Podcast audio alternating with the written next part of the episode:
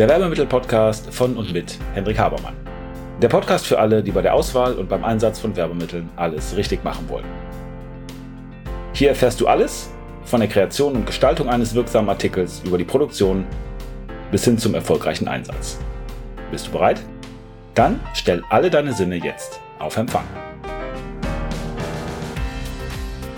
Hallo und herzlich willkommen zu einer weiteren Folge des Werbemittel-Podcasts. Heute wollen wir ein wenig über die Form, über die Gestalt, über das sprechen, wie Dinge aussehen und wie das auf uns wirkt, welche Wirkung, welche Bedeutung also davon ausgeht und logischerweise, wie geht ihr damit um, wenn ihr Werbemittel produzieren wollt. Ähm, ist aber eine sehr, sehr, sehr universelle Sache und da werde ich auch ein bisschen drauf eingehen, weil dieses Thema der Form, das ähm, Thema der Gestalt, das Thema des Aussehens hat eine unfassbar wichtige Bedeutung für uns als Menschen insgesamt und so viel schon mal vorab. Wir haben im Gehirn, weil das Aussehen so wichtig ist, gerade das Aussehen von Menschen, also speziell das Gesicht von Menschen. Deswegen haben wir bei uns im Gehirn spezielle Areale, die für nichts anderes da sind, als das Gesicht anzuschauen, das Gesicht zu erkennen, zu gucken, welche Emotionen jemand hat, damit wir einordnen können, ob das Freund oder Feind ist. Aber nur so viel dazu. Kommt gleich noch ein bisschen mehr. Ähm, ich habe ja gesagt beim letzten Mal, dass wir das heute und die letzte Folge, wo wir über Farb und Farbwirkung, Farbpsychologie gesprochen haben, ein wenig als ein Dreiklang sehen. Wir haben davor ja Dreiklang insofern, weil wir haben davor über Persönlichkeit gesprochen, über Kundenpersönlichkeit, Kundentypologie. Und man, äh, ich kann es überhaupt nicht oft genug sagen. Es ist unheimlich wichtig und das gilt selbstverständlich nicht nur, wenn ihr mit multisensualen Werbemitteln arbeiten wollt, also mit dem, was wir machen, mit Hapticals letztendlich ja, sondern immer, wenn ihr Marketing macht, immer, wenn ihr Werbung macht, immer, wenn ihr verkaufen wollt, immer, wenn ihr, wenn ihr es irgendwie mit anderen Menschen zu tun habt, dann müsst ihr unbedingt, also müsst ihr nicht, aber wenn ihr Erfolg haben wollt, solltet ihr das tun, dann schaut euch an, was ist das für einer? Ja? Wie ist der drauf? Und nicht nur, welche Probleme hat da der, sondern wie ist seine Persönlichkeit? Wie geht der an Ziele ran? Geht der dynamisch an Ziele ran? Geht der eher theoretisch an Ziele ran? Also was hat er für eine Persönlichkeit? Weil die Art und Weise, wie wir Werte leben, wie wir Probleme lösen, ist fundamental wichtig dafür, was uns anspricht oder was uns nicht anspricht, welchen Lösungsweg wir gehen wollen und natürlich, ob eure Marketingbotschaft Erfolg hat oder nicht. So, jetzt aber mal Rückgriff auf Farbe, ähm, weil ich das ja eben angekündigt hatte. Also in Deutschland äh, des ähm, 20. Jahrhunderts und zwar vor ungefähr 100 Jahren, äh, in den 20er Jahren, da gab es ja dieses äh, Bauhaus und da haben die sich auch unter anderem mit abstrakter Malerei beschäftigt und da waren so Künstler wie Wassily Kandinsky und Paul Klee. Und äh, damals, als die eben abstrakt gemalt haben, nicht mehr natürlich gemalt haben, haben die sich damit beschäftigt, welche Farbe, also Rückgriff auf die letzte Folge, äh, denn welche Form hat. Folge von heute welche Farbe resoniert mit welcher Form. Und ähm, die haben dann gesagt, dass für die war auch vollkommen klar, dass das Dreieck gelb ist. Also eckige Formen eine gelbe Farbe haben. Und dass der Kreis blau ist und Quadrat rot ist Quadrat. Ähm, das Rote und auch das Quadrat damit steht immer für das Erdige beziehungsweise für das Materielle. Äh, und der Kreis ist blau weil der Himmel rund ist. Es ist übrigens in China auch so, dass der Himmelstempel in Peking, der ist blau, weil eben der Himmel blau ist. Das heißt, was das Bauhaus da entwickelt hat, war irgendwie auch ein wenig symbolisch. Und dann gab es aber gleichzeitig eine andere Richtung, auch in den 20er Jahren. Äh, und zwar waren das die Gestaltpsychologen. Die haben sich damit beschäftigt, äh, vor allen Dingen mal mit der Wahrnehmung. Und die haben gesagt, es gibt etwa, also wir erfassen nicht Dinge einzeln, sondern wir erfassen Dinge in einer Gesamtheit. Also das nennt man dann Entität. Und die haben gesagt, und diese Gesamtheit führt dazu, wie wir bestimmte Dinge eben betrachten und wie wir die wahrnehmen. Und die haben dann die sogenannten Gestaltgesetze daraus formuliert. Da gibt es zum Beispiel das Gesetz der Nähe, das sagt, dass beieinander liegende Elemente als Gruppe wahrgenommen werden. Und das Interessante ist, wenn ich jetzt darüber rede oder wenn ihr Beispiele sehen würdet, jetzt ist es ein Podcast und ich rede nur, aber wenn ihr Beispiele sehen würdet, würdet ihr sagen, ja, ist ja vollkommen klar. Aber offensichtlich hat sich bis dahin niemand darüber Gedanken gemacht, dass wir das eben tun. Dann gibt es das Gesetz der Ähnlichkeit. Ähnlichkeit, einander ähnliche Elemente werden als Gruppe wahrgenommen oder als zugehörig wahrgenommen. Das gibt das Gesetz der guten Fortsetzung, Gesetz der Geschlossenheit, also gibt noch einige mehr. Äh, aber das ist relativ interessant, dass wir also in der Form, und da äh, hat man also Gestalt zugesagt, dass wir bestimmte Dinge rausziehen. So, und jetzt für uns ganz interessant ist einer der Gestaltpsychologen, nämlich der Wolfgang Köhler, der hat 1928 ähm, eine Zeichnung gemacht und hat dann angefangen, diese Zeichnung mit Klang zu verbinden. Und zwar hat er eine Zeichnung gemacht, die eher eckig war und spitz und eine Zeichnung war eher rundlich, das waren so Kreise. Also zwei Zeichnungen hat er gesagt, ich habe auch zwei Namen zur Auswahl und zwar gibt es einmal den Namen Takete und einmal den Namen Maluma. Und dann hat er gefragt, und das ist übrigens eine Sache, die auch wiederholt worden ist und kulturunabhängig ist, also das heißt, die gilt überall, hat man Menschen gefragt, okay, ich habe hier etwas Rundes und ich habe was Eckiges und ich habe den Namen Takete und Maluma und wie würdet ihr die Namen zuordnen? Und weit über 90 Prozent haben das Eckige mit dem Namen Takete bezeichnet und Maluma als das Runde oder das Weiche. Und das ist ganz interessant, weil jetzt kommt neben Farbe und neben Form noch die Sprache rein. Es gibt also einen Wortklang und der ist auch mit einer Form verbunden. Das macht insofern auch Sinn, als dass, wenn wir zum Beispiel was fallen lassen, dann hat das ja einen bestimmten Klang oder wenn wir irgendwo draufschlagen. Und je nachdem, welche Form das hat, entsprechend ist auch der Klang. So, Jetzt wird es noch interessanter, jetzt gehen wir noch einen Schritt weiter. Und zwar, also wir haben Taketo und Maluma, das ist mal wiederholt worden nachher mit einer ähnlichen Figur oder ähnlichen Maler, Malereien oder Zeichnungen mit dem Namen Kiki und Bubu. Kam genau das gleiche raus. Kiki ist spitz und Bubu ist irgendwie rund und weich. So. Und jetzt haben wir ja diese Kundenpersönlichkeiten, wir haben eben diese Typen. Und jetzt hat man mal geschaut, wo ordnet man das auf der Limbic Map von, von Häusel oder im Motiv, Motivkompass, wie ordnet man das ein? Und jetzt wird es interessant. Das Eckige, das Spitze wird assoziiert mit dem roten Persönlichkeitstypen, also mit dem, der ehrgeizig ist, der dominant ist, der nach Macht strebt, der unbedingt Erfolg haben will.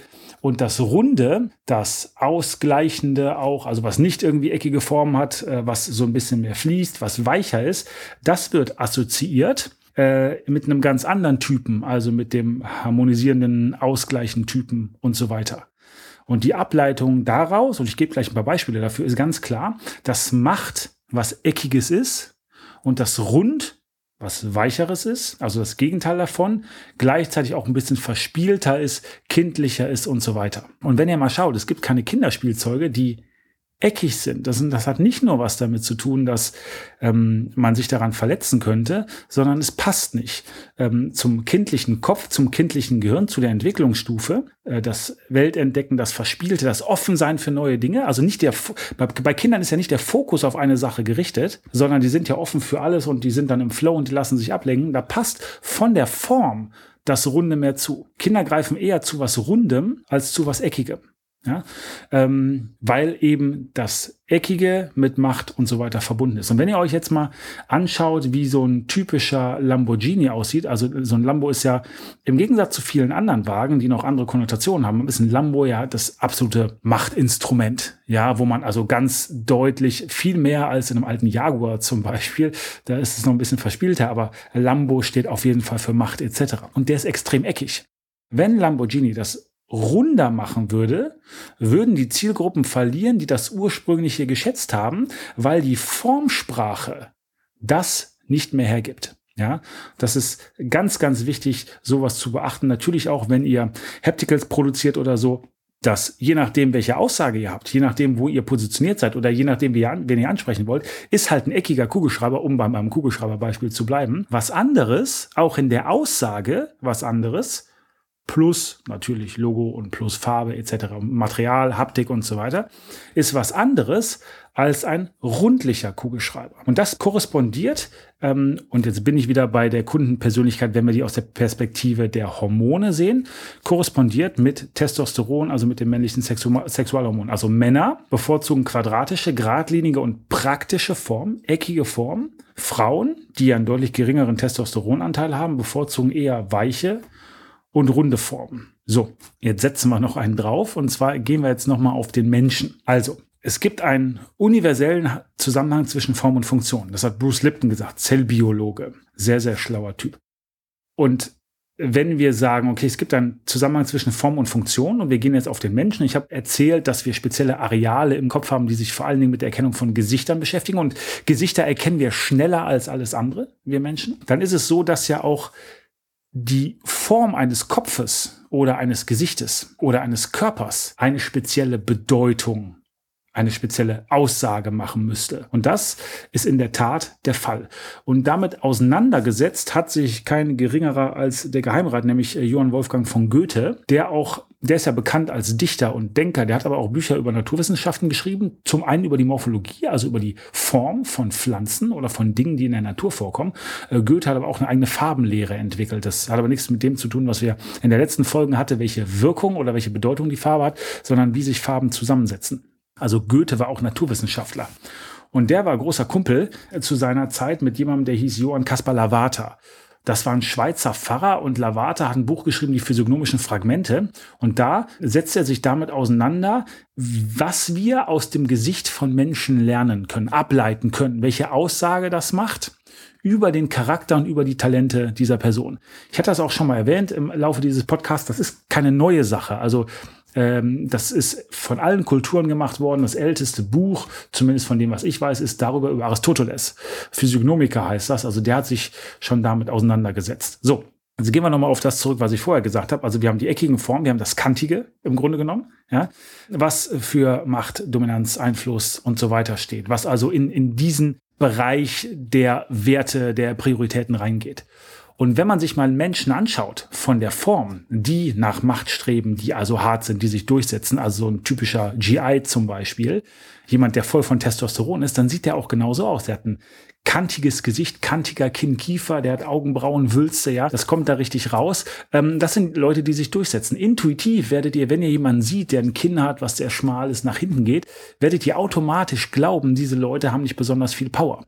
Und wenn man sich mal anguckt, wie zum Beispiel Zeichentrickfiguren dargestellt sind, ist genau so, dass dieses eckige, dieses kantige im Gegensatz zu dem weichen, und da gibt es einmal das weiche rundliche und es gibt einmal das zarte. Ja, da kann man noch unterscheiden, was eben diese Persönlichkeits, was diese Naturelle angeht oder Persönlichkeitstypen angeht, dass auch genau das die Bevorzugung ist. Also ein Action-Darsteller, ein Arnold Schwarzenegger und ein Dolph Lundgren oder so, die haben alle diese dominanten, dieses Naturell, ähm, dieses schlagkräftige, dieses kräftige, dieses mit Power. Oder eben, um einen anderen Begriff wieder, wieder reinzubringen von Kretschmer, dieses athletische.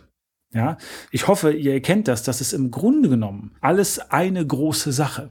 Ja, also das Eckige gehört zu speziellen Menschen, die bevorzugen das in der Form, die sie sehen, sind auch selber so. Ist also komplett kongruent. Und ähm, merkt es euch, also das Eckige ist Macht, Ruhm, Status, äh, Power, Leistung, Ergebnis. Das Weiche ist das Gegenteil davon, das ist das Verspielte, ist das Harmonische, das Ausgeglichene, was eben nicht diese anderen Bedeutungen drin hat. Ja. Ganz, ganz wichtig ist eine Sache, die wir Menschen, und da haben wir drüber gesprochen, eben weil wir das allein schon ähm, über das Gesicht vor allen Dingen machen, die Form äh, oder die Figur, wie auch wollt, die Gestalt, alles das unfassbar wichtig für unsere Wahrnehmung. Und natürlich auch unfassbar wichtig, jetzt in einem etwas anderen übertragenen Sinne, und das ist jetzt nochmal der letzte Punkt, den ich ansprechen möchte, im übertragenen Sinne, wie wir etwas gestalten, wie wir Produkte gestalten. Wenn ihr zum Beispiel euch mal vor Augen haltet, dass Wrigley's, die Meier Kaugummis, und die haben dann eine, einen Kaugummi produziert, der hieß Wrigley's Professional. Das war so ein Zahnpflege-Kaugummi. Und den haben die äh, nicht in normalen Blistern oder so verkauft, sondern den haben die gepackt in so eine Pillendose. Es sieht aus wie eine, wie eine Dose, wo Medikamente drin sind. Und die Form der Dose, das ist jetzt was Gelerntes, aber diese Form der Dose aktiviert in uns kognitiv-emotionale Strukturen, also drückt bestimmte Knöpfe und damit verbinden wir zwei Dinge. Also wir verbinden damit dann das Medizinische, was aussieht wie eine Pillendose. Und da stecken zwei Dinge drin. Erstens ist das, was medizinisch ist, was ein Medikament ist, ist teurer. Und zweitens ist es wirkungsvoll, weil wir nehmen ja ein Medikament. Also unbewusst sagen wir nicht, wir essen Kaugummi, sondern wir sagen auch ein bisschen, wir nehmen ein Zahnpflege, Zahnweiß Medikament zu uns. Ja, und wir haben eine höhere Preisbereitschaft. Wir zahlen also für diesen Kaugummi mehr Geld, weil er entsprechend positioniert wurde in die Richtung Medizinprodukt und weil die Verpackung als Pillendose da nochmal eine Rolle spielt. Das Ganze also rund macht und das kennt ihr schon. Also es ist ja multisensual. Alles muss in die gleiche Richtung gehen. Alles muss auf den gleichen Kanal, also muss gleich einzahlen, damit es möglichst emotional wirkt logischerweise unbewusst wirkt. Auch das haben wir oft ja besprochen, dass das alles unbewusst ist wie Entscheidungen getroffen werden, zumindest zum aller, allergrößten Teil. Ähm, dann ist eine runde Sache ähm, und dann wirkt es emotionaler und hat deutlich mehr Wirkung. So noch etwas anderes, was Produktdesign angeht. Und das verbinden wir jetzt mit dem, was ich über Gesichter äh, erzählt habe. Es gibt einen ähm, Herrn, der heißt Rosenthal und der hat irgendwann mal äh, rausgefunden oder gesagt, dass Automobildesign im Grunde genommen ganz anders als Produktdesign zu sehen ist, weil wir als Menschen Autos äh, Gesichtern verpassen. Also wir gucken uns Autos an und entscheiden dann, je nachdem, welches Gesicht die Autos haben. Es gibt auch welche, die das mit anderen Produkten machen, aber Rosenthal hat es vor allen Dingen mit dem Auto gemacht. Der hat gesagt, eigentlich gucken wir ein Auto wie, wie, wie ein Menschen an. Also wir sehen dann ein Gesicht. Äh, und je nachdem, wie freundlich oder unfreundlich das Gesicht ist, mögen wir das Auto oder mögen das nicht. Und er hat verschiedene Parameter entwickelt, 71 glaube ich an der Zahl, um die Attraktivität von einem, einem Auto zu bestimmen und aufgrund dessen die Absatzchancen eines Autos zu bestimmen. Das heißt, Rosenthal mit seinem Rosenthal-Raster, und sind wir wieder beim Gesicht und bei der Form und bei der Wahrnehmung, und ihr wisst ja, wenn ihr eine eckige Form bei einem Menschen sieht, dann ist das auch einer, der eher nach Dominanz. Dominanz ist dieser Begriff für dieses prinzipielle Streben, für dieses Naturell. Ich kann es auch, der ist dann eher rot oder wie auch immer nennen. Oder der hat eher Testosteron im Blut. Alles das würde zutreffen, weil Testosteron nämlich die Knochen entsprechend wachsen lässt. Ähm, aber wenn ihr also jemanden sieht, der also sehr kantig und eckig und eben schon aussieht wie so ein GI, äh, wie so ein athletischer Typ, dann ist das jemand, der eher auch Sport braucht und Sport liebt und eher auch dynamisch, das heißt aktiv an ähm, das Lösen von Problemen rangeht, im Gegensatz zum Beispiel zu theoretisch. Also erstmal überlegt, was er macht, tut er nämlich eben nicht. Also nochmal auf Rosenthal äh, zurückzukommen, da geht es um physiognomische Attraktivität. Also Rosenthal hat humane Attraktivitätsforschung in das Entwickeln des Gesichtes von Autos gemacht. Ist ja interessant, man spricht ja auch von Facelift, wenn man ein bisschen was bei Autos ändert. Also er hat da ein bisschen was reingepackt, um, um so zu bestimmen, ob Autos attraktiv sind oder nicht und wie die Marktchancen sind.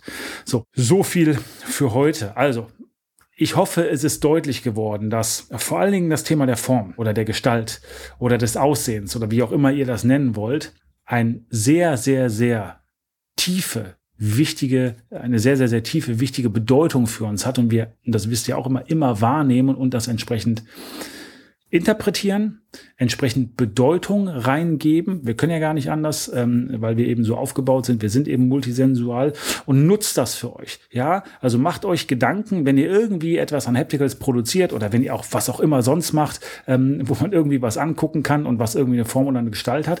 Setzt euch bewusst damit auseinander, auch im Rück Rückgriff jetzt auf die letzte Folge, nicht nur welche Farbe wähle ich, ähm, sondern welche Form will ich, welche Gestalt gebe ich dem, wie soll das Ganze plastisch aussehen, weil es hat eine Bedeutung.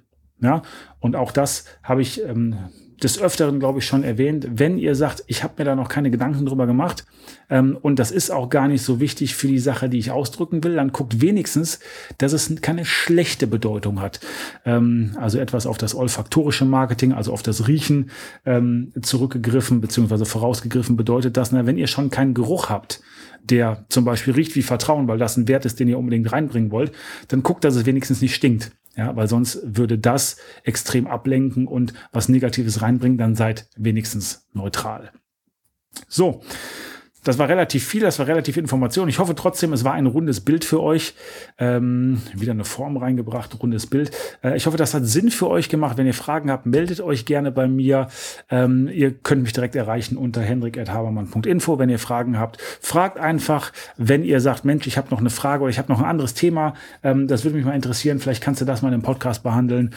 Einfach her damit. Und wenn ihr sagt, ich habe ein Projekt und jetzt müssen wir es mal angehen oder ich habe ein bisschen was, was ich verbessern will, weil ich eben mehr Wirkung in meinen Hapticals haben will, weil ich die Zielgruppe multisensualer erreichen will, weil ich einfach ein bisschen emotionaler sein will. Und das geht letztendlich über die Sinne, über alle Sinne, die, die wir ansprechen. Dann meldet euch bei uns und dann gucken wir, was wir für euch tun können. Also vielen Dank fürs Zuhören, alles Gute und bis zum nächsten Mal. Und damit sind wir am Ende der heutigen Folge. Ich hoffe, ihr habt ein paar interessante Erkenntnisse gehabt und seid ein wenig schlauer, als ihr es noch vor ein paar Minuten wart. Wenn euch das Ganze gefallen hat, leitet es gerne weiter an Freunde oder Kollegen, die auch ein Interesse oder eine Affinität zu dem Thema haben. Und natürlich hoffe ich, dass ihr bei der nächsten Folge dabei seid. Wenn es etwas gibt, was euch interessiert, was ihr noch behandeln möchtet, wo ihr gern ein wenig intensiver reintauchen wollt, schaut bitte in die Show Notes, da sind unsere Kontaktdaten angegeben mit einer E-Mail-Adresse. Schreibt uns eine Mail und wir werden entweder, wenn das für viele Leute interessant erscheint, das in den Podcast behandeln Ansonsten bekommt ihr von mir oder einem meiner Teammitglieder eine Mail. Also, vielen Dank. Ich freue mich auf das nächste Mal.